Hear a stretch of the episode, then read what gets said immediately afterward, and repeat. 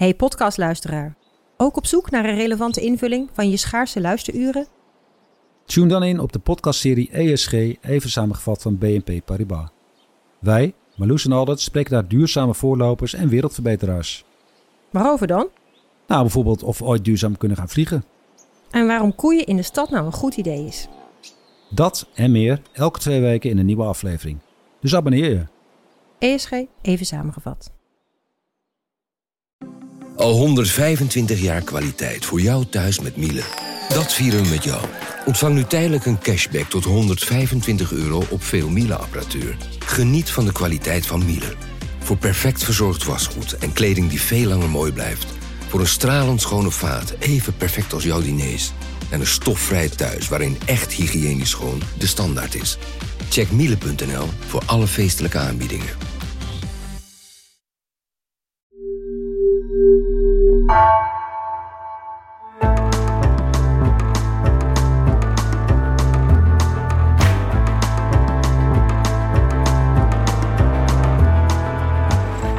Welkom bij het uur. Mijn gast is Johan Frets, schrijver, programmamaker, columnist en opiniemaker. Hij houdt niet van het woord opiniemaker, alsof hij hele dagen in een atelier staat te kneden, te borduren, te bakken op opinies. Veel van die opinies van de laatste jaren zijn nu gebundeld in een boek met vriendelijke groet. En Frets laat zijn verontwaardiging volledig gelden. Tegelijk heeft hij ook wel eens geschreven wat hij zelf zou noemen een verbindingskolompje. Een poging tot verzoening. Zo van, hé, hey, waarom kunnen we niet gewoon vrienden zijn?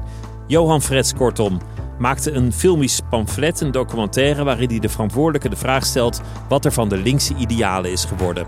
En dan gaat het over de PvdA, waar zijn ouders in een arbeiderswijk in Dordrecht hun hoop op vestigden.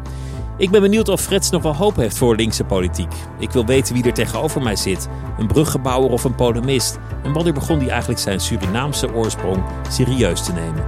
Welkom bij het Uur met Johan Frets. Mijn naam is Pieter van der Wielen. Johan, welkom. Dankjewel. Goedemiddag. Ja, ik, ik, ik vind dat moeilijk om in te schatten wie er nou tegenover mij zit. Iemand die altijd het compromis zoekt, een soort, soort uh, allemansvriend, een, een pleaser. Of juist iemand die die wel een beetje van de discussie houdt die heel fel is. Ik denk uh, dat laatste uh, meer nu dan dat eerste. Er is een verandering geweest. Ja, absoluut. Ja, ja ik, was wel, ik was wel heel erg een pleaser, denk ik. Niet per se bewust, hè? Ik bedoel, je bent niet, je denkt je bewust, niet van, ga ik bewust van, ga eens even, met, ga even lekker pleasen. ga vandaag weer eens lekker pleasen. Ik ga verbindingscolumn schrijven. Nee, nee, nee. Maar goed, bedoel, je kan ook geloven in verbindingsretoriek. Maar op uh, verbindingsretoriek Kijk, op zich is het... Verbindingsretoriek, wat een mooi woord, joh. Ja, wat, ja, wat, ja, wat, dat wat is, is dat eigenlijk? Verbindingsretoriek, nou ja, dat is dus de, de van uh, without, of de, wat Obama eigenlijk een beetje deed. Van uh, despite all our difference, out of many we are one. Wat natuurlijk op zich ook wel zo is, hè, in de kern, in de gedeelde menselijkheid. Alleen dat is natuurlijk in de, in de hele politiek verwoorden tot een soort samen, verbinding. Uh, uh, verschillen doen er niet toe, maar dus ook ideologische verschillen doen er niet toe. Waarmee je eigenlijk een soort ontkent dat bijvoorbeeld politiek wel gaat over overtuigingen.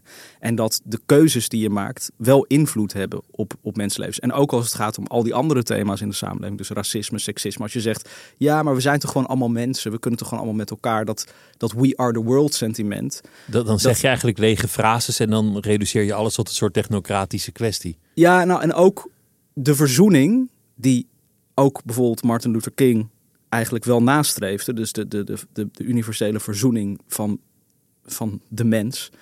Uh, kan alleen plaatsvinden als ook de onverzoenlijkheid wordt benoemd. Dus de verbindingsretoriek is heel vaak een, een zalvende stok geworden in deze tijd om, om de hond mee te slaan en tegen mensen, de disruptors, de mensen die zeg maar het onrecht of de onverzoenlijkheid aan de kaak stellen, te zeggen van hé hey, jongens, maar we kunnen, doe nou even aardig, hè? we kunnen toch gewoon allemaal lief met elkaar. En dat was ik ook wat meer.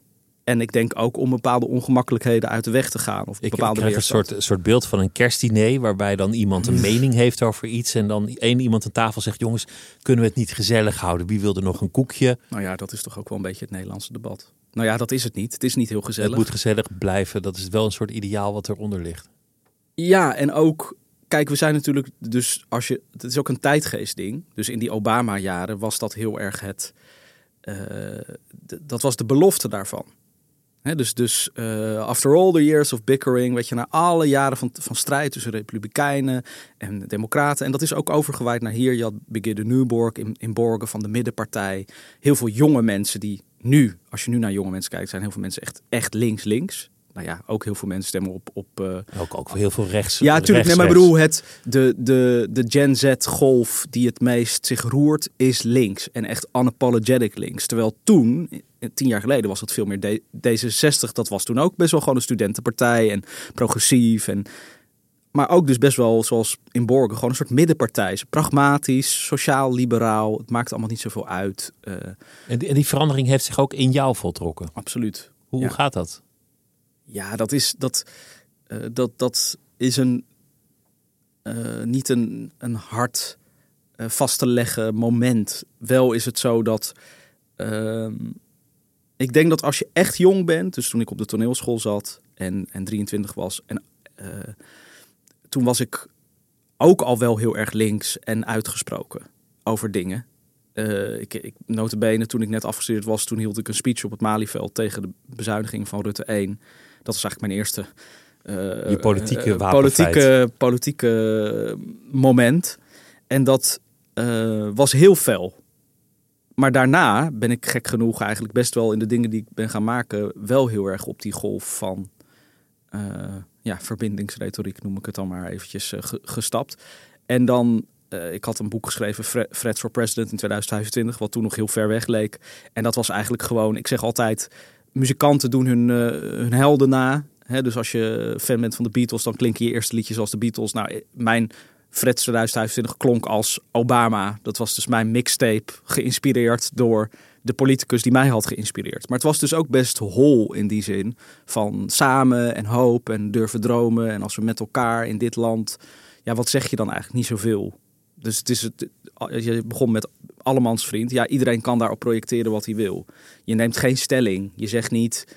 Uh, om daar te komen, betekent het dat je de energiebedrijven moet nationaliseren. Voelde dat toen al zo? Of, of voelde het ook wel lekker om, om uh, de grote verbinder uit te hangen? Nou, ik denk niet dat het zo. Dus dat het, ik denk niet dat het heel bewust was. En het was op zijn eigen manier natuurlijk wel ook disruptive in de vorm. Als een jongen van 26 opeens op, op nationale tv voor anderhalf miljoen mensen een speech houdt met een gitaar op de achtergrond zegt: Ik wil minister-president worden in 2025. Dan is dat ook van hè? Dat ging wel over, er is geen verhaal. Dat vond ik toen, toen namelijk ook al wel. Dus het is je, vond dat anderen dat inspirerende verhaal niet brachten. Ja. Ik, ik, vond, ik vond toen zo raar dat een aantal mensen dat meteen op een bozige manier serieus begon te nemen. Ja, dachten dat, je, dat jij echt minister-president wilde worden en, en, en dachten van, goh, wie denkt hij wel die dat ja, is? Terwijl het ja. zo evident ludiek was of zo evident een soort theatrale ja, dat, dat, act was. Dat heeft me ook heel erg verbaasd. En dat uh, is achteraf natuurlijk, kan ik er ook wel heel erg om lachen, maar dat heeft me toen ook wel echt bij, bij de strot gegrepen. En daar ben ik ook wel, dat was niet fijn wat je over je heen kreeg was niet fijn. Of, of de, nou ja, kijk, weet je, ik was gewoon een jongen die, die schreef en die een beetje zich zijn vorm aan het vinden bent. Zoals je, ik was net een jaar afgestudeerd en je, je, ik was theater aan het maken, aan het schrijven. En ik, ik had dus die Malieveld speech gegeven tegen Rutte. Toen heb ik een keer voor de grap ergens op een avond, politiek avondje in de Melkweg of zo, voor allemaal studenten, als gedachte-experiment geschreven. Wat nou als ik mijn kandidaat zou stellen over 13 jaar als premier? Nou, dat daar, daar gebeurde echt iets. En dat heb ik toen een paar keer nog gedaan voor, voor allemaal zalen vol met studenten. toen dacht ik, god, dit is toch wel interessant. Zou ik hier nou een boek van schrijven vanuit dit idee? Maar dan ben je nog zo aan het zoeken in de luwte. En in principe als je een debuut uitbrengt, ja, weet je, de meeste debuten, dat, daar, daar krijg je geen haan naar. Koop je er 500 van, daarna ligt het in de slechte als, ik weet, als die nog bestaat. En dan, uh, dit was meteen, werd gelanceerd op tv. Het werd een media hype. En daardoor werd het opgetild en dus wat ik me niet realiseerde was dat binnen een mediacontext die gelaagdheid, die theatraliteit of dat dat dus wegvalt. Dan blijken we dus allemaal kinderen te zijn die net als naar Jan Klaas en Katrien zitten te kijken in de poppenkast van oh, die jongen zegt dat hij premier wil worden. Ook al zit er een gitaar achter, ook al is het een klein kunstenaar en schrijver van 26, dan nemen we dat dus serieus. En dan moet je sterk in je schoenen staan om uh, om weerstand te bieden tegen de storm die er dan komt. Want je, het is ook een leuke tijd. Je bent 26, je wordt opeens over allemaal interviews uitgenodigd. Je zit bij de Wereld Door aan tafel, je krijgt heel veel aandacht. Dus dat is aan het begin best wel leuk. Totdat je je realiseert op een gegeven moment dat mensen dus echt denken, inderdaad, wat jij zegt van wat een blaaskaak. Die denkt dat hij minister-president wil worden en eigenlijk helemaal niet weten dat je schrijver bent of theater maakt. En dat, eh, wat ga je dan aan het begrotingstekort doen? dat, dat, dat, dat, wordt veel Dat was het binnen drie Ja, dus, dus dan, dan... je zei, daar moet je tegen kunnen. Kon jij, kon jij daar tegen toen? Nee, absoluut niet. Nee, nee. Maar waarom merkte je dat, dat, dat je daar Nou niet ja, tegen kon? Kijk, eh, dus dat betekent vooral dat als je stevig in je schoenen staat, zoals nu bijvoorbeeld, kan ik best wel goed. Ik internaliseer negativiteit niet. Dus, Oh, dat is je- heel eh, verstandig. dus je, je, je, je spreekt je uit. eh, dat doe je in de krant, in je boeken, in eh, zo'n film, maar dus ook op social media. En dan zijn natuurlijk ook mensen die gewoon een, gruwelijke hekel aan je hebben. Maar, en dan dacht ik vroeger altijd, oh, ik ben echt een eikel. Oh, ik ben echt dit. Als ik zeg maar tien nare tweets had. Dan dacht ik, oh, ik ben dat. En iedereen denkt dat nu. En wat erg. Terwijl nu denk ik, ja, oké, die mensen kennen mij helemaal niet. Het is, ze reageren op het publieke, de publieke uiting die je doet. En je spreekt je ook uit, dus daar mogen mensen ook wat van vinden. Maar je was natuurlijk ook best wel jong. Dan heb je misschien Ja. nog niet zo'n stevig zelfbeeld. Klopt. In, veel opzichten. Ja. En als je het zelfbeeld laat afhangen van wat anderen zeggen, zeker op social media, dan ben je een soort dwarrelend donsje in de wind. Precies. En, en daar kwam nog eens bij dat ik uit een behoorlijk roerige jeugd kwam. En eigenlijk altijd tegen mezelf had gezegd. En ik denk dat veel mensen uit, uit, eh, die uit eh, eh, eh, families en eh, jeugdgeschiedenis komen. Een soort vechtersmentaliteit hebben. Waarbij ze het gevoel hebben, ik, ik, ik duw die deur achter me dicht van waar ik vandaan kom. Ik ren en ik ben mijn eigen mens. En eh, niemand, kan, niemand kan mij wat maken. Ik kom er wel. Tot je dus, in mijn geval was, dat, was dit de katalysator. Een mediacircus rondom een tamelijk absurd idee... wat een beetje uit de hand is gelopen. Dat Fred for President.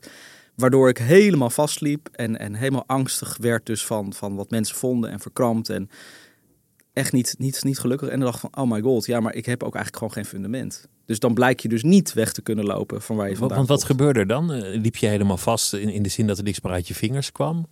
Was het een crisis op een Nou ja, andere kijk, manier? je, je, je, de, de, de, dynamiek van een media-hype, en dat, dat, zul je, dat, dat, dat zul jij ook eh, kennen, is dat het in principe bedoeld is om elke laatste druppel bloed uit je te zuigen en je daarna weer uit te spugen. Dat is in principe de dynamiek van een media-hype. Dus het, het is niet aardig, het is niet oprecht. Ik bedoel, het is, best het is best fijn dat mensen die in je geloven je een podium geven, maar uiteindelijk niemand is echt betrokken bij je of in geïnteresseerd. Dat zijn alleen maar je uitgever of je een paar goede vrienden, je geliefden. Ehm, dus de naïviteit waarmee ik daarin stapte. Dus A, je wordt eerst opgetild, dat is leuk. Maar dan komt de weerstand. Dus van wie denk je wel niet dat je bent en dat massaal en die kritiek. En dan blijkt er helemaal niemand om je heen te staan. Dan blijkt het een soort gewoon opportunisme te zijn. En dan Dan, dan zijn zij alweer twee hypes verder. Precies. En dan moet je dus ook sterk in je schoenen staan om te denken van... ik ga niet in allemaal ja, van die flutspelletjes waar je dan voor gevraagd wordt. En, en dat heb ik gelukkig allemaal niet gedaan. Ik heb wel gedacht van... of ik ga nu door deze deur, dan ben ik een soort clown. En dan one, one trick pony, niemand... Ik, ik, ik had het gevoel, ik krijg nooit meer een tweede kans. Zo, dit was het. Je kan je maar één keer introduceren als maker... En ik had, ik had gewoon liever nog vijf, zes jaar gewoon in de luwte, in kleine zaaltjes, eh, achter mijn bureau, mijn eigen vorm gevonden. En eh, dat was dus niet gelukt, want het was helemaal uit de hand gelopen. En, ik was heel ongelukkig. Want je had uiteindelijk geen controle over wat je de wereld in had geslingerd. Precies, ja. En ik werd, er dus, ik werd er dus echt angstig van. Ook echt angstig. Echt gewoon sociale angst kreeg ik ervan. Dus dat je... Dus stel je, je zit in, de- in de wereld daardoor en je hebt eh, dus eh, 15 eh, boze tweets, eh, na, heel nare tweets gekregen. Dat je dan de volgende dag naar buiten loopt en denkt, iedereen haat mij. Ja, het is natuurlijk ook niet rationeel, maar dat je dan de supermarkt gaat of als iemand zag kijkt, ah ja, die heeft het gisteren gezien, die haat Dus een soort van... En dan natuurlijk weet ik ook wel dat het op een soort mini-schaal is, maar ik heb ook altijd wel met mensen te doen. Dus je zal maar zo'n echte ster zijn in Nederland. Leeuw Kleine, ja goed, daar heb ik daar niet zoveel medelijden mee. Maar eh, Dat ja, echt iedereen je uitspuugt. Het, Nou is ja, eigenlijk, ja. het is eigenlijk allebei de keerzijde van hetzelfde. Namelijk dat je jezelf iets groter maakt dan je feitelijk bent. Zowel in de haat als in de liefde. Dat, je denkt, iedereen ziet nu dat ik hier binnenkom terwijl ik eh, gefaald heb. Of iedereen ziet nu dat ik de, Ja. de grote held ben van de dag. Ja, Het is al- allebei niet echt waar. Het is allebei niet echt waar, maar ik denk dus als je, als je 26 bent en je, je, je wo- woont eh, op een eh, tochtig studentenkamertje, bent aan je debuut aan het tikken en kan nog net de, de, de energierekening betalen. Dat, en je een half jaar later eh, zit je opeens elke week in de best bekeken talkshow van het land. En, Dan moet je echt sterk zijn om, om die relativering erin te houden. ja, precies. Dus, en die dus, kracht te hebben om het, om het ook een beetje buiten jezelf te plaatsen. Ja, plus wat ik altijd mooi vind is, Freek de Jonge heeft ooit gezegd, er is een discrepantie tussen imago en identiteit. Dus imago is wat mensen denken dat je bent en identiteit is wat, wie je zelf denkt dat je bent. dat vind ik ook wel mooi, dat het dus niet is wie je zelf bent, maar wie je denkt dat je bent.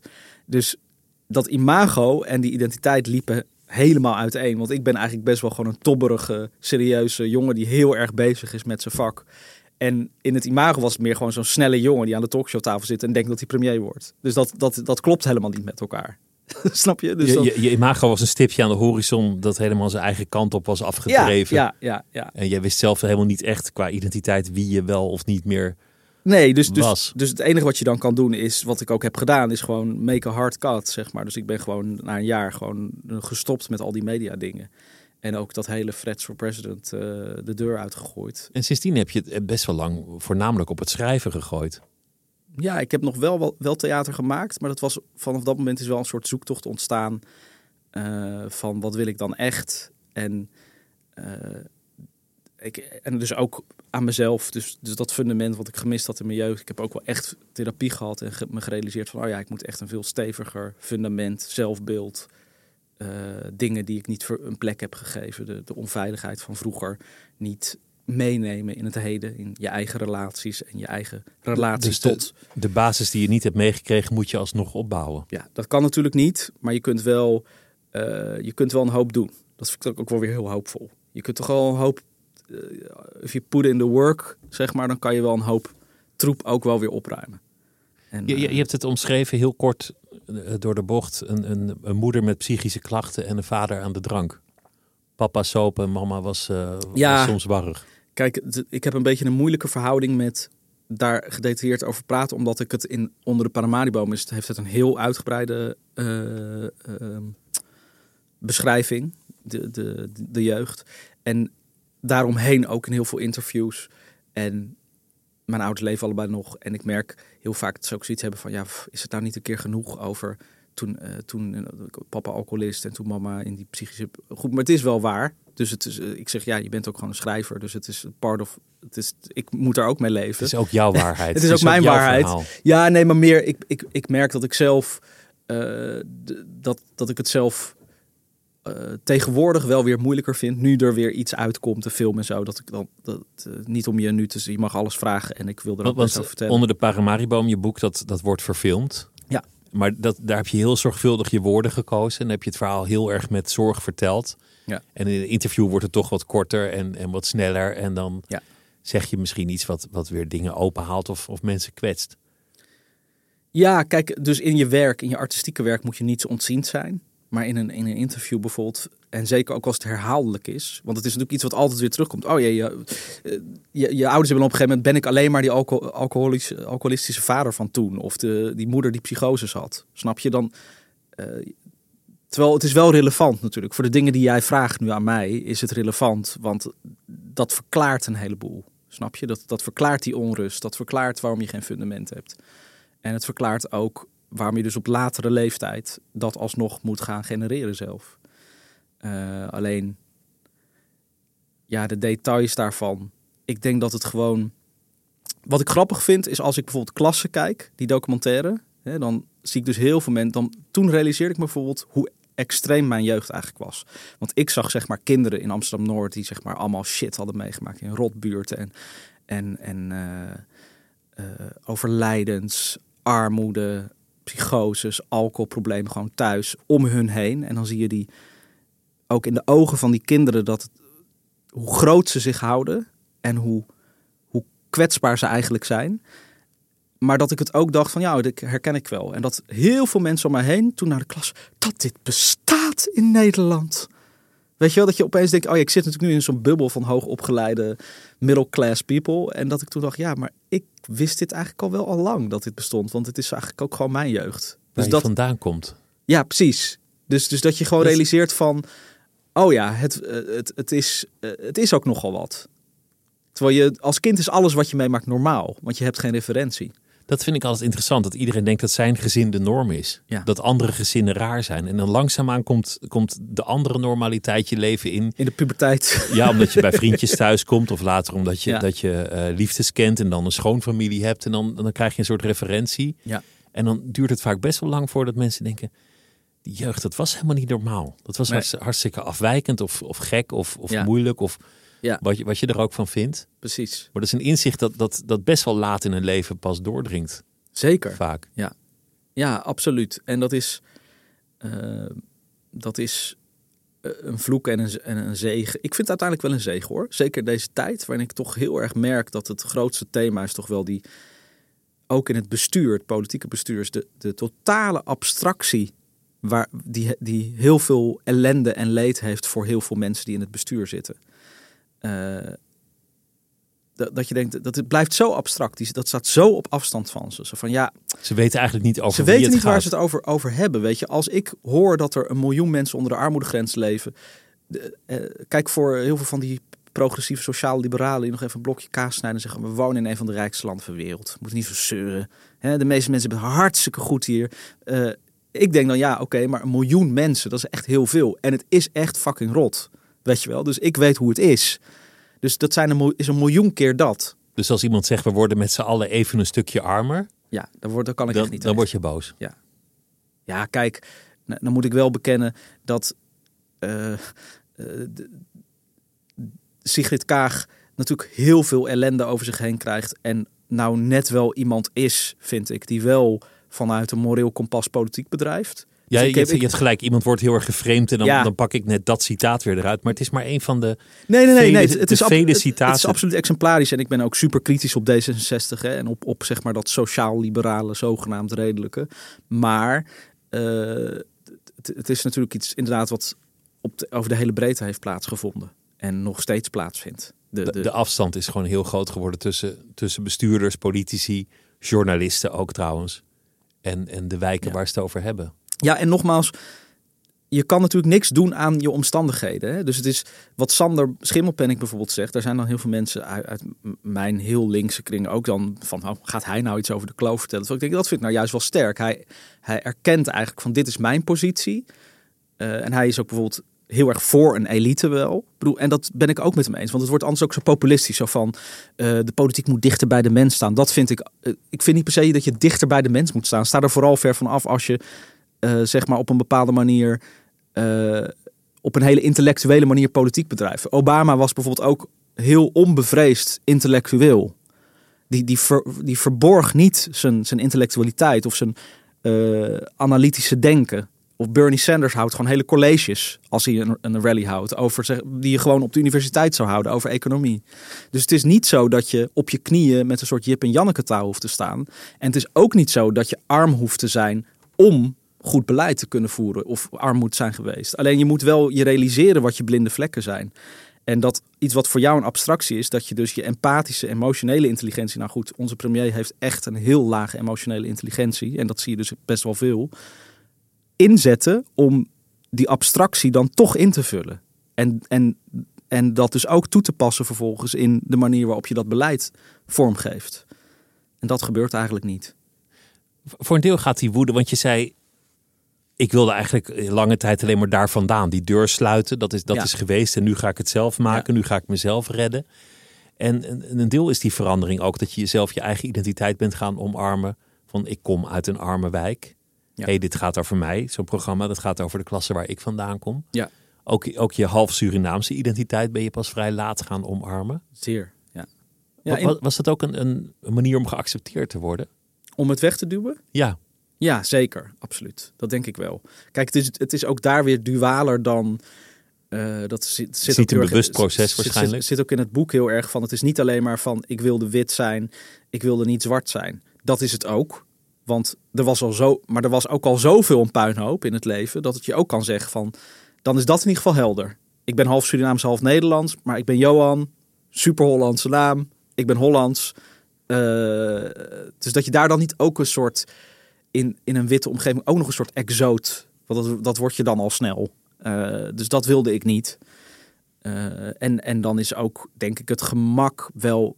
En dat is, dat is ook een, ja, een voorrecht, zou ik het niet eens willen noemen. Maar als je zeg maar een moxie bent, gemengd en een beetje ambigu. Ik kan alles zijn. Mensen, denken Indonesisch. Nou, dat is sowieso niet een, een eh, sociale, culturele bevolkingsgroep waar mensen heel erg eh, stereotypes over hebben. Misschien behalve dat ze heel goed kunnen koken.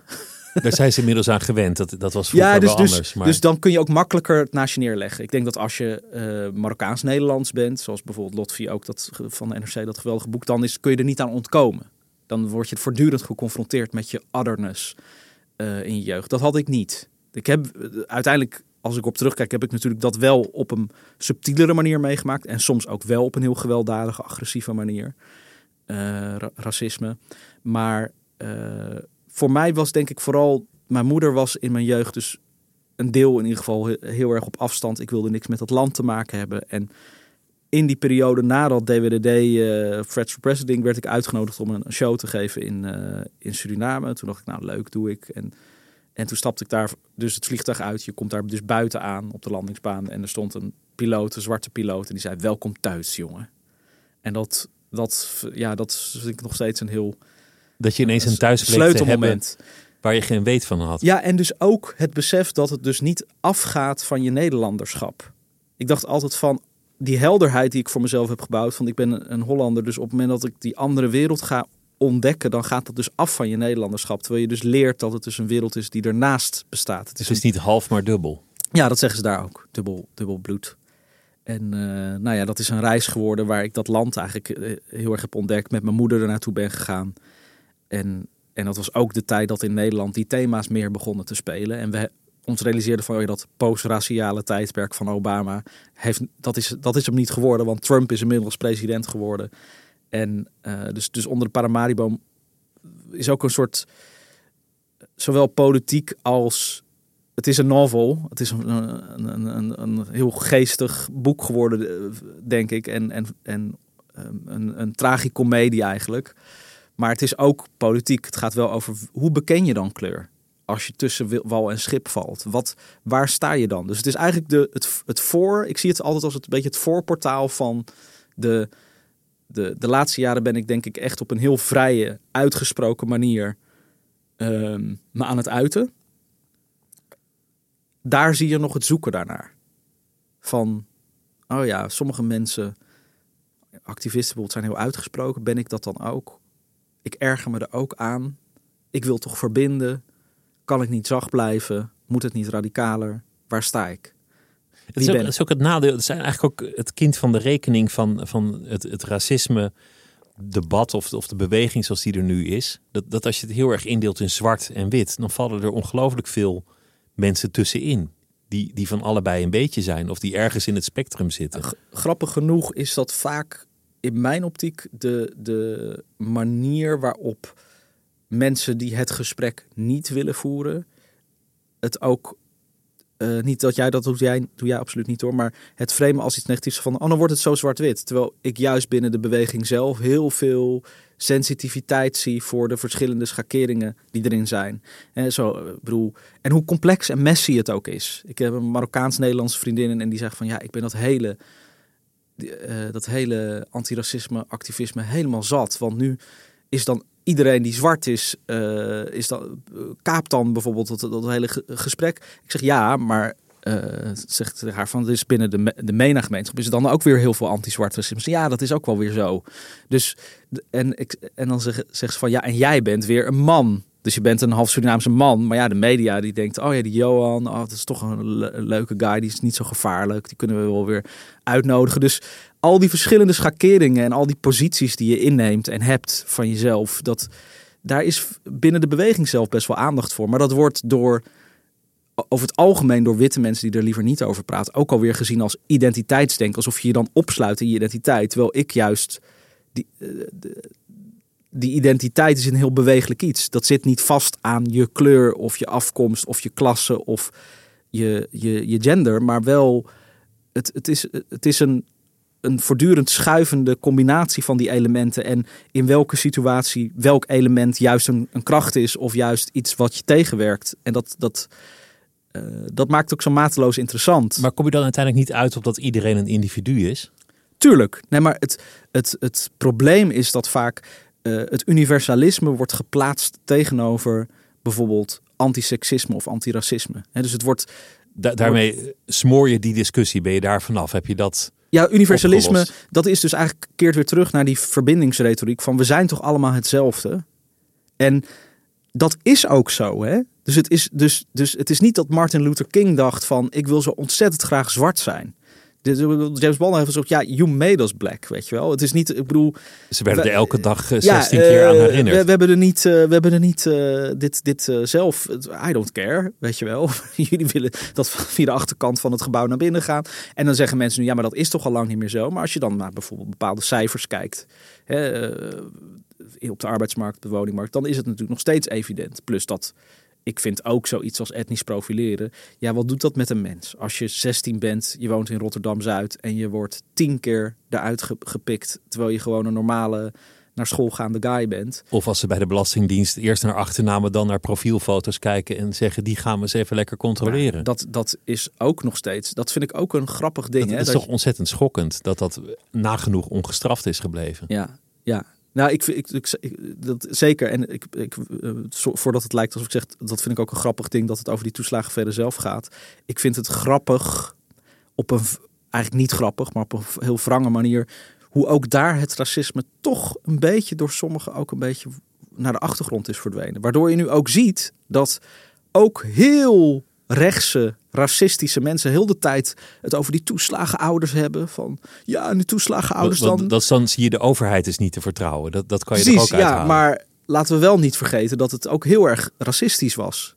Heel nadruk. Zelfs de SP, wat toch, die hebben daar ook moeite mee. Die vinden dat heel moeilijk om dat dan toch te benoemen. Want ja, hun achterban is natuurlijk ook heel erg tegen woke en white working class. Dus ja, weet, maar weet je, dit debat wat wij nu hebben, nu, het is de laatste vijf minuten, of het debat, gesprek hierover.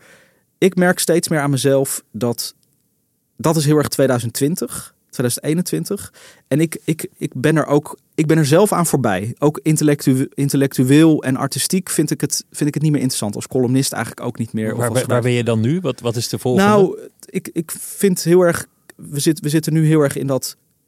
Ja, het is identity politics. Dat wokeheid. Alles is woke. Ik heb nu deze week hoorde ik iemand zeggen woke eh, neoliberalisme of woke eh, islamisme. Toen dacht ik, oké, alles is. Je kan niet de, de gekste combinaties maken. Alles wat kut is, is woke.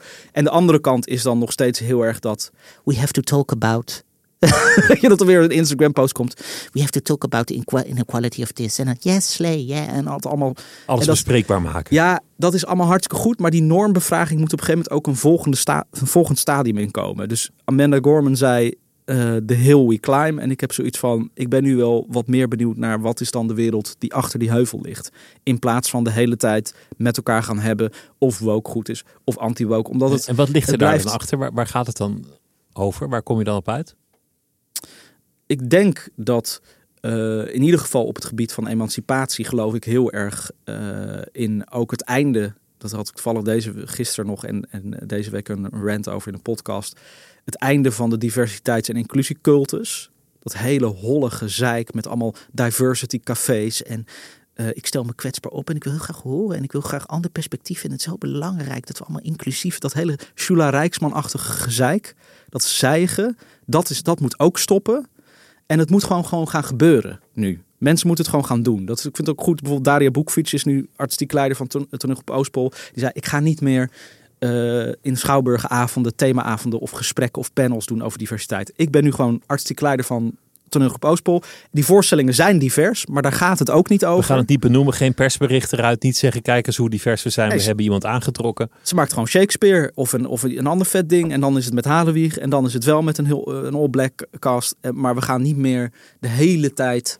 eh, doe het gewoon. Hou je mond en doe het. En als je nog steeds, ook hier trouwens in NRC... wat ook een pretty white, eh, behoudende eh, krant is... eh, wel heel woke doen. Maar goed, ik bedoel, ik heb ook eens... Ik, Nou ik kan daar niet echt over oordelen. Nee, je bent, nog je maar bent, zo je, kort. je, je bent... Ben Nee, de nieuwe jongen hier. nou ja, eh, ik vind bijvoorbeeld best wel grappig. Ik kan het dus hier ook wel gewoon zeggen. Ik had een keer eh, een ges- een gesprek met, met Lotfi, die dus een vriend van mij is. En die zei, ja, ik heb je een keer getipt ook bij de NRC. Want ik, ben een columnist van het Parool. Die zei van, ja, en de redactie zei van, ja, maar dat geluid wat hij verkondigt, dat, dat, is, er, dat is er al heel veel. Toen dacht ik, wat bedoelen ze nou eigenlijk? Hè? Want, want ik schrijf in principe gewoon over politiek. Net als Pas Heijnen of Bert Wagendorp of andere columnisten dat ook doen. Alleen kennelijk ben ik dan, als man van kleur, dan dat geluid. Dat, dat woke geluid is het dan dus waarschijnlijk. Hè? Dat, dat is wat ze dan bedoelen. Dat slaat natuurlijk helemaal nergens op. Dus ik hoef niet opgesloten te worden in een identiteit. Ik probeer ook heel duaal te zijn. Ik spreek me ook uit voor de rechten van Lalagul. Ik spreek me ook uit tegen het religieuze conservatisme bij moslims als het gaat om bijvoorbeeld dat Feyenoord-incident voor. Maar, maar, waar je vanaf bent, is dat je, dat je eigenlijk wel bij de witte groep hoort. En als ze zeggen van, uh, maar het gaat niet over jou, of dat, dat je er toch wel voor wit mag doorgaan. Ja. Dat comfort zoek je niet meer. Nee, dat is natuurlijk een ziek, een, ziekelijk om, daar, om dat als een compliment te zien. Achteraf gezien denk je van, oh, het gaat niet over mij. Ik word niet op de trein gezet, bij wijze van spreken. Het is bijna een soort Stockholm-syndroom.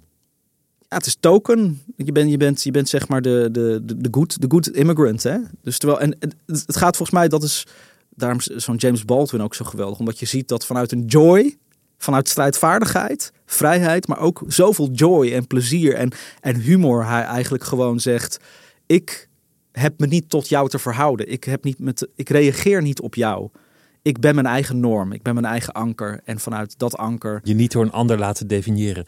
Een, een, deel van de woede die in jouw film zit over what's left, over wat er van links over is, gaat ook over dat jij bent weggekomen van uh, de plek waar je bent opgegroeid. Dat, dat je de wereld hebt kunnen vinden, de toneelschool hebt kunnen doen, je intellectueel hebt kunnen ontwikkelen. Je schrijft ook ergens iets over, over de kwaliteit van je school, waar je, waar je heel dankbaar voor bent. Zeker. En je zegt eigenlijk, wij hadden hoop in de PvdA. Jouw vader zei, die, die wees naar het scherm en zei, die vechten voor ons. Ja, dat is onze Wim partij. Kok, dat is een goede vent. Die Wim Kok, dat is een goede. Ja, ja. En dat vond je helemaal niet meer terug. En, en dan, dan kom je eigenlijk terug bij iets, iets veel ouderwetsers dan identiteitspolitiek. Namelijk gewoon emancipatie, sociaal beleid, ja. politiek kortom. Nou, maar het, is, het, komt natuurlijk uiteindelijk op hetzelfde neer. Want ik, dus wij hebben het heel erg over de kernwaarden die, zoals Joop den El die formuleerde, de gelijkere verdeling van kennis, macht en inkomen.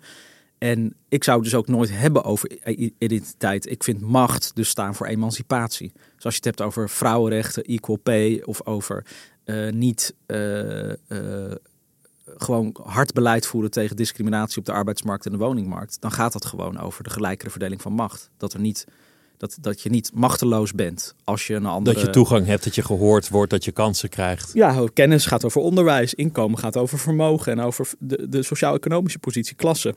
Dus dat is allemaal, zit dat al in die waarden verstopt. Alleen uh, niet... Uh, dat, daarom vind ik het ook mooi. Ik vind het een mooie tijdloze term die, die we ook echt... Je kunt heel veel meer dingen kiezen uit de sociaaldemocratie, maar we hebben dat gekozen omdat ik het ook perfect vind passen bij de tijd. En ook omdat ik in navolging van wat je eerder vroeg over bijvoorbeeld dat hele diversiteitsdebat, heel erg klaar ben met de letterlijke kopie van dat Amerikaanse academische jargon. Dus diversity en inclusion is een ding, maar ook bijvoorbeeld intersectionaliteit. I'm an intersectionist, intersectional feminist. En, ik, ja, soms, ik, soms ook hele moeilijke woorden en kromme zinnen die ik echt niet meer begrijp. Nee, maar het, en het is ook, ik, ik verwerp dus vervolgens niet dat waar ze voor staan. Maar ik vind politiek is ook altijd uh, gaat altijd over mensen ook meekrijgen in de ideeën waar je voor staat. Om ervoor te zorgen dat er maatschappijbreed een beweging plaatsvindt. Het gaat niet alleen maar over jezelf feliciteren en de mensen die het al met je eens zijn. Dus als je intersectioneel zegt, dan is 90% van Nederland al afgehaakt. Terwijl intersectionaliteit zegt eigenlijk alle vormen van ongelijkheid zijn met elkaar verweven. En moeten dus allemaal op basis van solidariteit met elkaar worden bestreden. Zowel klasse, gender als afkomst. Um, en dat is dus eigenlijk, Den L zei dat dus ook al. De gelijkere verdeling van kennis, macht en inkomen. Klinkt toch meteen een stuk... En daar kom je gewoon weer bij terug. Ja, maar klinkt toch een stuk fijner en helderder. En daar, dan, dan haakt niet iedereen af. Terwijl het, eigenlijk het is eigenlijk een, een, zo'n wonderlijk iets. Met Fortuin kwamen we er ineens achter dat de wijken al lang niet meer links stemden. Dus, dus links stond altijd voor de achterstandswijken.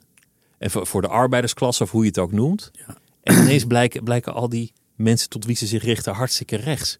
Ja, en nou is er natuurlijk ook wel een beetje de vraag dat statistisch gezien is er ook wel een debat over van hoeveel mensen zijn er nou echt van de P van de A naar Fortuin gegaan. Zijn ook vooral mensen die gewoon niet meer zijn gaan stemmen of die nooit stemden en toen wel zijn gaan stemmen. In Rotterdam was het wel echt de, ja, grote verschuiving. was wel de verschuiving. Zeker, absoluut. Ja, nee, in Rotterdam absoluut. En ja, nou eh, heel evident natuurlijk dat, dat de P van de A, dat, dat laten we ook zien in de film. Uh, echt naar het midden is bewogen. En, en meer het marktdenken is gaan omarmen. Privatisering, uh, deregulering. En ook bijvoorbeeld daar in het verlengde van de uh, loonmatiging, blijvende loonmatiging, maar wel belastingvoordelen voor de rijken. Uh, sloop van sociale huur. ja, dat raakte natuurlijk wel heel direct die oude achterban. Ik vond het zo verbazingwekkend dat drie leiders, Wouter Bos, Samson en Cohen, meewerkten aan je film en zich door jou lieten bevragen over dit thema. Ja. Ze hadden zo makkelijk kunnen zeggen, joh, ik ben weg, bel PvdA-voorlichting, ik, ik ben eruit. Ik, ik ze, ze, deden het wel maar. Ik denk dat het, ik heb het, ik ben me achteraf door dus dat heel veel mensen dat ook zeggen, ook wel meer gaan realiseren hoe bijzonder het is. En dat het ook wel echt een vertrouwen is wat ze in mij hebben gehad. Ik geloof dat, dat Samson uh, was niet zo blij met de film. Dat snap ik ook. Tegelijkertijd... Uh... Hij, hij lachte het aanvankelijk een beetje weg. Nou ja, hij, hij vindt... lachte om, om jouw kritische toon. Ja, hij vindt dat ik hem dat ik uh, het niet dat ik het in de montage niet hem zijn uitleg heb, heb doen geven. Want hij vindt eigenlijk. Maar goed, ik, ik denk, ik heb je eerder beschermd. Want, want je, je gaat eigenlijk nog steeds uitleggen aan mij van uh, na Rutte 2 waren de kleinste inkomensverschillen en dat in crisistijd als enige land in Europa. Dat is zijn waar moet ik, dat is toch goed? Dat is dus sociaal-democratisch. Dat, dat is ook wat zo'n PvdA-mantra. We moeten het nog beter uitleggen. Precies. Ze hebben het niet begrepen. Als ze het begrijpen, dan zijn ze het er wel mee eens. Exactly, ja. En, en uh, ik bedoel, wat ik wel in hem waardeer overigens, bijvoorbeeld in, als je bijvoorbeeld met Bos vergelijkt. Bos uh, daar heb ik eigenlijk meer hoop in gehad in mijn leven. Als was de eerste waar ik op stemde. En je ziet ook dat hij op een zeker punt, vlak voordat hij de politiek uit vertrekt, eigenlijk heel erg dat verhaal houdt. Wat, ik, wat we de, met de film willen vertellen. Dus het, het oude Den Hel verhaal. Ja, afrekenen met de derde weg. Sterke overheid. Uh, geloven in, in een collectieve manier om dingen te organiseren. Maar hij is wel best wel vlak. Daar zit niet echt heel veel vuur meer in. Snap je? Dus wat ik bij Samson wel heel erg waardeer is natuurlijk, hij heeft echt een bord voor zijn kop. Maar hij is nog steeds wel heel strijdvaardig. Dat, eh, dus die, die drift, dat herken ik zelf ook wel. Ja, het is een oude activist. Die heeft heel ja, maar dat blijft, gelegen. Dat blijft er toch in. En, en kijk, bij Cohen vind ik het heel mooi. Dat, dat is gewoon de eminence grise. En die is er echt uit. En die durft ook het meest eerlijk te zijn. En, en het meest mens, kwetsbaar. En, en uh, ja, ook uh, de fakkel doorgevend. Zo voelt dat voor mij echt. Zo van een boomer. Jullie moeten het doen, de nieuwe generatie. Ja, en dan niet een boomer van oké okay, boomer, maar gewoon een babyboomer. Generatie net zo oud als mijn vader ongeveer. Die gewoon zegt, nu moeten jullie het doen. En, en daarom ben ik ook eerlijk nu. Kijk ik ook kritisch naar die tijd. En geef ik je ook iets mee. Want, want uh, zo zie ik het bij hem ook. Zo'n soort moment van, ik kan nu nog iets doorgeven aan die nieuwe generatie. En via mij natuurlijk ook aan heel veel mensen van twintig die dat helemaal niet hebben meegemaakt. Want dat krijgen massaal veel berichten van ik vind altijd zo die, die snops, die, die allemaal de Groene en de NRC lezen, zeggen, ja, dit wist ik allemaal al. Iedereen die toch een beetje de politiek heeft gevolgd, die weet dat toch allemaal al. Al die archiefstukjes achter elkaar geplakt. heb, je, heb je die kritiek gekregen? Ik vond nou ja, het heel toegankelijk en, nee, nee, nee, nee, heel, heel, vrolijk. Heel veel mensen waren heel enthousiast door, maar ik vind het altijd zo grappig als, als je dan een beetje zo die, die mensen die dan ook daar weer zichzelf tot norm verheffen. Zo van, ik heb deze film gemaakt zoals ik zelf naar Michael Moore's Fahrenheit 9-11 heb gekeken. En opeens dacht, wauw, wat een zinderende film. En ik snap nu veel meer over Amerikaanse politiek. Uh, mijn publiek op Instagram bijvoorbeeld allemaal tussen de 18 en de 30. Er zijn heel veel mensen die super activistisch zijn, maar helemaal niet. En dat zijn echt een paar honderdduizend mensen die, die soms die columns lezen. Die weten helemaal niet van Paars of dat Wouter Bos ooit op 60 zetels stond. Dus voor die mensen is het een heel nieuw inzicht. Dat, dat vind ik ook zo grappig, want, want ik heb het nog meegemaakt. De, de nasleep van dat links juist heel dominant was in de jaren zeventig. Oh ja, dat ja. Was, was linksbeleid eigenlijk monopolies. En ja, de halve stad zat in de bijstand. Links was alleen maar bezig met het verhogen van de bijstand en de huursubsidie. Heel West, uh, daar, daar gebeurde niks voor 12 uur s middags. Echt? Heel Oost ook niet trouwens. En uh, ja, het, het, er werden hele sectoren overeind gehouden die al lang niet meer levensvatbaar waren. Ja. Ik, ik kan wel voorstellen waarom dat neoliberalisme een oplossing leek.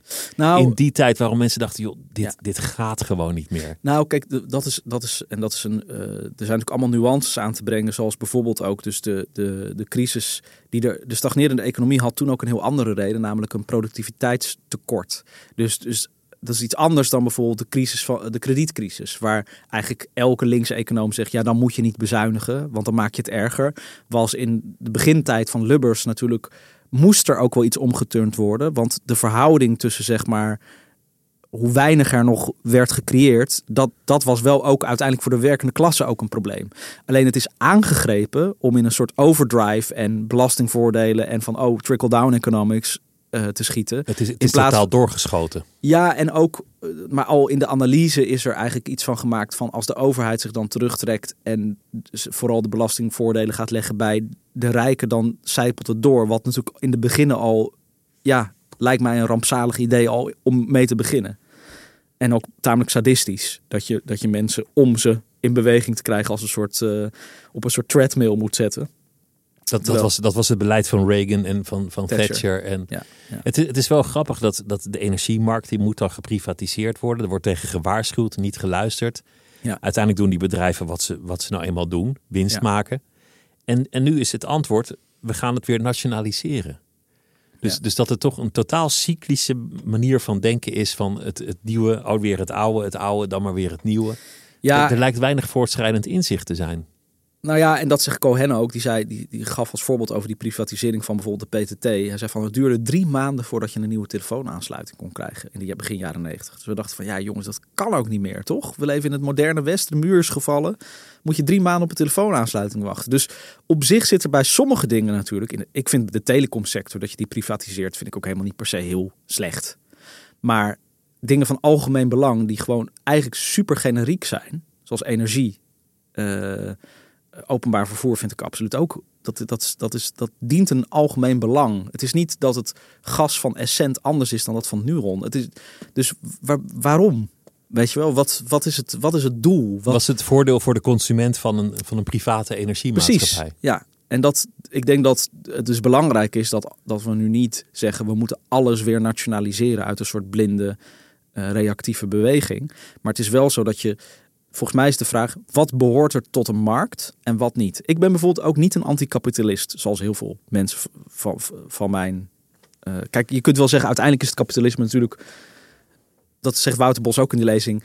Het is als Bokito. Je kunt hem heel lang in toom houden, maar uiteindelijk doet hij toch wat zijn instinct hem ingeeft. Dus dat kapitalisme op zichzelf is een systeem wat gemaakt is om destructief te zijn en winnaars en verliezers te creëren. Maar je hoeft niet ik zou, eh, anders wordt het ook zo revolutionair. Ik ben, en dan, dan ontneem je mensen ook de hoop dat binnen de, de kaders die we hebben, dat er betekenisvolle verandering mogelijk dus is. Dus eigenlijk ben je heel gematigd. Is, is nou, ik ben niet gematigd. Nee, ik ben heel. Ik, ik geloof dat de bandbreedte binnen onze rechtsstaat en democratie en parlementaire democratie veel breder is. En dat je dus veel radicaler kunt zijn zonder dat je zoals ook de extreemrechtse kracht in deze samenleving, het hele systeem wil affikken en afbreken. Juist ook omdat zij daar zo fel in zijn, in dat willen afbreken van de instituties, moet je laten zien dat je binnen die instituties veel radicaler kunt zijn. En, uh, en moet je, dan moet je mensen daar dus ook in meenemen. Als je zegt ik ben een anticapitalist, dan denken ook heel veel mensen, ook in de werkelijkheid, ja maar wat ga je dan doen? Wordt het dan communisme? Of, of of dat hele utopische denken van allemaal een basisinkomen. En als we nou straks groene. Ja, oké, maar dat is allemaal zo erg extreem buiten de, uh, de, de realiteit.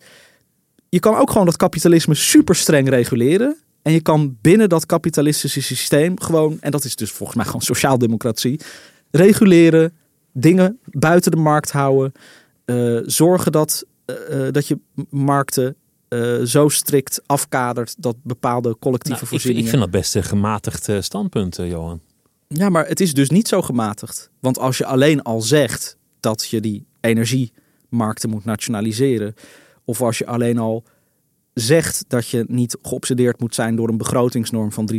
en dat je in bezuinigingstijd gewoon heel veel, of in de crisistijd juist heel veel moet investeren... dan wordt dat eigenlijk ook al gezien als radicaal communistisch links. Of dat je misschien maar één, uh, dat je gewoon zelf in je huis wonen. Niks pandjes vuren, klaar ermee. Dit, dit heeft ook wel voor een deel te maken met hoe er sinds de komst van social media gediscussieerd wordt.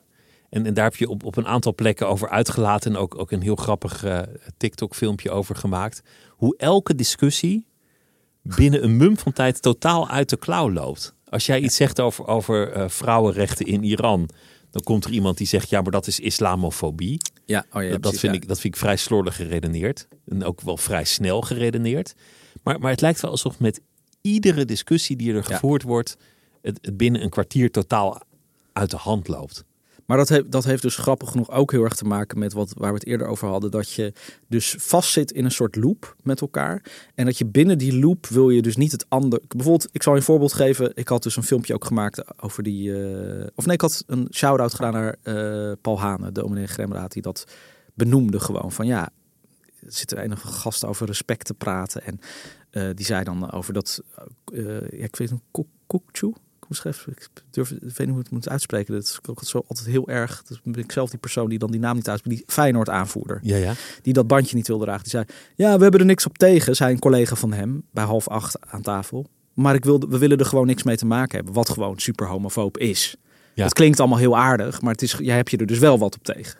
En die Paul Hane prikt daar keihard doorheen als dominee Gremdaad. En dat, ik had dat dus ook gepost. Want, want die man begon meteen, ja, en de Joden dan. En, terwijl ja, het is gewoon een feit dat dat religieuze conservatisme zorgt, ook vanuit de islamitische gemeenschap, voor homofobie. Eh, ik had dat dus benoemd in een, een, een tweet, eh, ferm en ondubbelzinnig. En dan word je dus opeens geretweet door Fleur Agema en, en Wiert Duk. En dan denk ik, ja, dat is ook best ongemakkelijk. Niet de kring waar je bij wil Nee, nee, precies. Maar ik vind het dus ook belangrijk om consequent te zijn. Dus om- omdat we in die loop zitten, wil je eigenlijk geen zuurstof geven aan mensen die zo ferm tegenover je staan. Dat je je soms ook censureert, omdat je denkt: hé, hey, maar dit vind ik eigenlijk wel. Maar dat, ja, dat wordt dan weer gebruikt door die om een bepaald frame te creëren. Terwijl je moet juist die dualiteit die je bezit en die trouw eigenlijk aan je idealen. In mijn geval, als ik het heb over die progressieve, vrijzinnige idealen, die linkse idealen, die ge- gelijkwaardigheid, het bestrijden van ongelijkheid, dan moet je daar ook consequent in zijn. Ja, dat, dat, is, dat heb je wel eens pakketdenken genoemd. Dat als je het linkse ja, ja, pakket kiest, dan. Dan, dan moet je het hele pakket nemen. En het, en het rechtse pakket is ook het hele pakket. Ja, ik dus vind dus ook bijvoorbeeld als je, of je bent een wappie, of je bent het in alles eens met het, met het coronabeleid. ja, ja. Daar, Nou, daar zit ook geen nuance ja. meer tussen. Dat is ook een, een, een aspect waar ik. Ik was bijvoorbeeld heel kritisch over die wetgeving op het gebied van privacy en, en grondrechten eh, met dat coronapaspoort. Eh, en dan ben je dus heel snel, was ik ook een wappie. Snap je? Dus ik, de, de- terwijl als ik me dan, ik bedoel, ik heb ook niks met die mensen die opeens met fascisten in de mars lopen. Daar was ik dan ook weer fel op. En dan haakten die mensen weer af. Ik had op een gegeven moment ook in die coronatijd, joh, had ik een column de ene week en dan stroomde Instagram vol met allemaal eh eh, moederhartachtige stromen. En dan waren die een week later weer woedend en dan gingen ze weer weg en dan kwamen. Dus, dus toen realiseerde ik me ook van ja, dat, dat is zo dom, toch? Dat is, Maar dat, dat is een heerlijke positie die je moet koesteren. Dat, dat je af Ja. en toe in gelijke mate iedereen een keertje boos maakt. Want dan, dan, dan ben je autonoom en dan raak je tenminste nog ergens aan. ja, Het zou, het zou veel enger zijn als je volledig bij één club hoorde en die het altijd met je eens was en de andere club het nooit met je eens was. Nee. Nou, het moet natuurlijk niet een pose worden. Zo van, want soms zijn dingen, kijk, dat is de grap. Dan kom je weer, ook weer terug bij die verbindingsretoriek. Soms zijn dingen natuurlijk wel zwart-wit. Soms zijn ze wel zwart-wit. Soms, moet je is ergens iets- voor staan. Ja, dus, dus Forum voor Democratie is gewoon een fascistische partij. Die zijn racistisch. Ze, ze delen ras babyrompertjes uit voor eh, nieuwkomers maken we zelf. En daaronder dan, want de autochtone bevolkingsgroei krimpt of eh, stagneert. Dus ja, dat is eigenlijk gewoon een pleidooi voor raszuivere baby's. Dan kun je wel in een semantische discussie gaan raken over of is dat het niet of niet. Ja, dat is gewoon racistisch. Punt uit. Het, het, het willen neerhalen van de instituties, dat is gewoon op dit moment het ondermijnen, ontwrichten. Dat is fascistisch. Dus soms moet je ook niet duaal zijn. Maar het verbaast mij vooral hoe weinig mensen durven te zijn. En als je bijvoorbeeld tegen vluchtelingen bent en je bent knetterrechts. Wees dan in ieder geval voor, voor, voor een beter klimaatbeleid. Want ik, I can guarantee you, rechtse, rechtse lul. Als eh, de droogte daar in Afrika nog verder eh, plaatsvindt, dan komen ze toch echt allemaal Dan naar ons komen er, dan komen er ook Ja, meer dus als- vluchtelingen. Als je, als, je, als je niet het uit nobelheid doet, wat al sowieso vaak niet een goede eh, motivatie is. Maar doe het dan in ieder geval, wees dan in ieder geval wat slimmer in je eigen, in je eigen Je- denken. Je hebt enorme moeite met het woord opiniemaker. Vind ik echt zo'n dom woord. Terwijl het, het, is, het is wel een beetje waar je mee bezighoudt met, met Ja, maar het is, opinies. het, het, het, het, is, het is aan twee kanten. De, de twee interpretaties van het woord zijn allebei eigenlijk verschrikkelijk. Het ene is dat je meningen maakt. Dus de opiniemaker, wat het letterlijk zou er is er weer betekenen. één klaar, kop. Ja, precies. Je, je maakt meningen. Terwijl ik vind de mening helemaal niet interessant. Ik vind de mening eigenlijk het minst interessant van een column. Want je mening verandert. Ik bedoel, al in tien jaar Wat is tijd... dan interessant? De, de, waarde, van, de waarde vanuit van waaruit je vertrekt, de blik, eh, de gedachtes die iets bij je oproept, de reflectie. ehm, en dat uit zich soms in stelling, soms in een bevraging, soms in een introspectie, soms in een gewoon een, een, eh, een verbeelding, zoals een, lied, zoals een roman dat ook is. Dus het is, het is veel meer een, een plek waar je je direct verhoudt tot de wereld om je heen. Eh, vanuit, je vertrekt wel vanuit, hopelijk vanuit een waarde, anders vertrek je nergens van, vandaan en dan, dan wordt het ook ironisch en onterecht. Maar eh, de mening is niet leidend. Want mensen zeggen, want ja, ik vind dat gewoon niet zo interessant. Het andere, de andere interpretatie van het woord is dat je de mening van anderen maakt. Dus dat je de opinie, zoals, dan vind ik het eigenlijk lijken heel erg op het woord stemmingmaker. Dus opiniemaker. Ik, alsof je een soort rattenvanger van Hamelen bent, die doordat je iets zegt, eh, mensen een bepaalde kant op stuurt. Wie, wie wil je dan zijn? Wat, wat wil je dan zijn? Ik vind een, eh, een column een heel goed woord, columnist, van, van in ieder geval dat deel van mijn makerschap. Omdat ik het zie als een plek waar het activisme of ehm,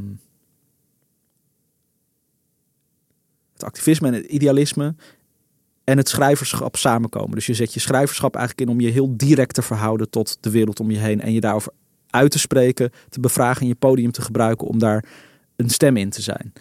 Eh, maar ik zie het dus als een verlengstuk van het schrijverschap. En eh, ik zou niet alleen maar columns kunnen schrijven, omdat als ik met een roman bezig ben of met een mooi boek of met zo'n film, dan ben je ook heel erg bezig met gewoon het artistieke. Met de, met de vorm, met het ritme, met de compositie. Eh, De, de oh, met een column overigens ook. Maar het, de tragiek van een column is een beetje dat je kan hem nog zo goed componeren. Of als, als iemand het er niet mee eens is, vindt hij het over het algemeen een kutcolumn. Snap je? Dus dat is wel... Bij column... Het valt wel op als het heel slecht geschreven is. Maar als het heel goed is geschreven, dat is niet per se waarom mensen een column goed vinden. Eh, althans, misschien wel bij sommige meer literaire columnisten. Ik bedoel, eh, maar zelfs daar, ik, ja, als, column, als schrijver misschien kan je er wel van genieten. Ik kan bijvoorbeeld heel erg van Peter Middendorp genieten, omdat ik het zo goed geschreven vind in de stijl en in het ritme. Ehm, en, en Maxime Februari ook overigens. Dat, dat, dan kan je ze, ik kan dan echt snoep, maar ik geniet dan eigenlijk gewoon van hun schrijverschap. En ik vind altijd dat bij columnisten doen we altijd alsof het geen schrijvers zijn. Dus in essentie wil je gewoon schrijver zijn. Daar komt het op neer. Dat, dat is de, ja, de kern van ik, wat je ik, doet. Ik, ik ben het. Ik doe het. Dat is wat ik gekozen heb uiteindelijk. En de- af en toe maak je een uitstapje. Maak je een film. Eh, ik, ik doe ook heel veel andere dingen. Ehm, en, en, maar de, het schrijverschap is wel de kern. Ik, ik ben niet meer cabaretier. Ik, ik, maar als ik zin heb om af en toe een domme TikTok te maken, dan doe ik dat ook, omdat ik daar gewoon zin in heb. Maar eh, als ik alles zou moeten opgeven, dan zou ik gewoon, eh, en als ik me financieel zou kunnen veroorloven, dan zou ik denk ik gewoon alleen eh, nu lekker mijn kinderen naar de crash brengen en ophalen, koken en een nieuw boek schrijven. Intussen een briljante roman eruit. Ja, Nou. dat mag ook niet een roman zijn of af en toe een essay of een, een maar wel inderdaad, schrijven. Dankjewel dat je langs wilde komen. Het was eh, een groot genoegen om met je te praten. En, eh, Dankjewel. ik wens je heel veel succes eh, met, voornamelijk met het schrijven en al het andere. Dankjewel. Dankjewel. Dit was Het Uur, een podcast van NRC, gemaakt door Else van Driel, Anouk van Kampen en Mira Zeehandelaar. Chef van de audioredactie is Anne Moraal en mijn naam is Pieter van der Wielen. Tot volgende week.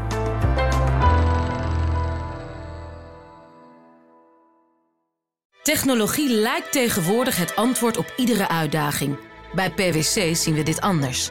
Als we de potentie van technologie willen benutten, kunnen we niet zonder een menselijk perspectief. Human-led, tech-powered noemen we dat. Ga naar pwc.nl.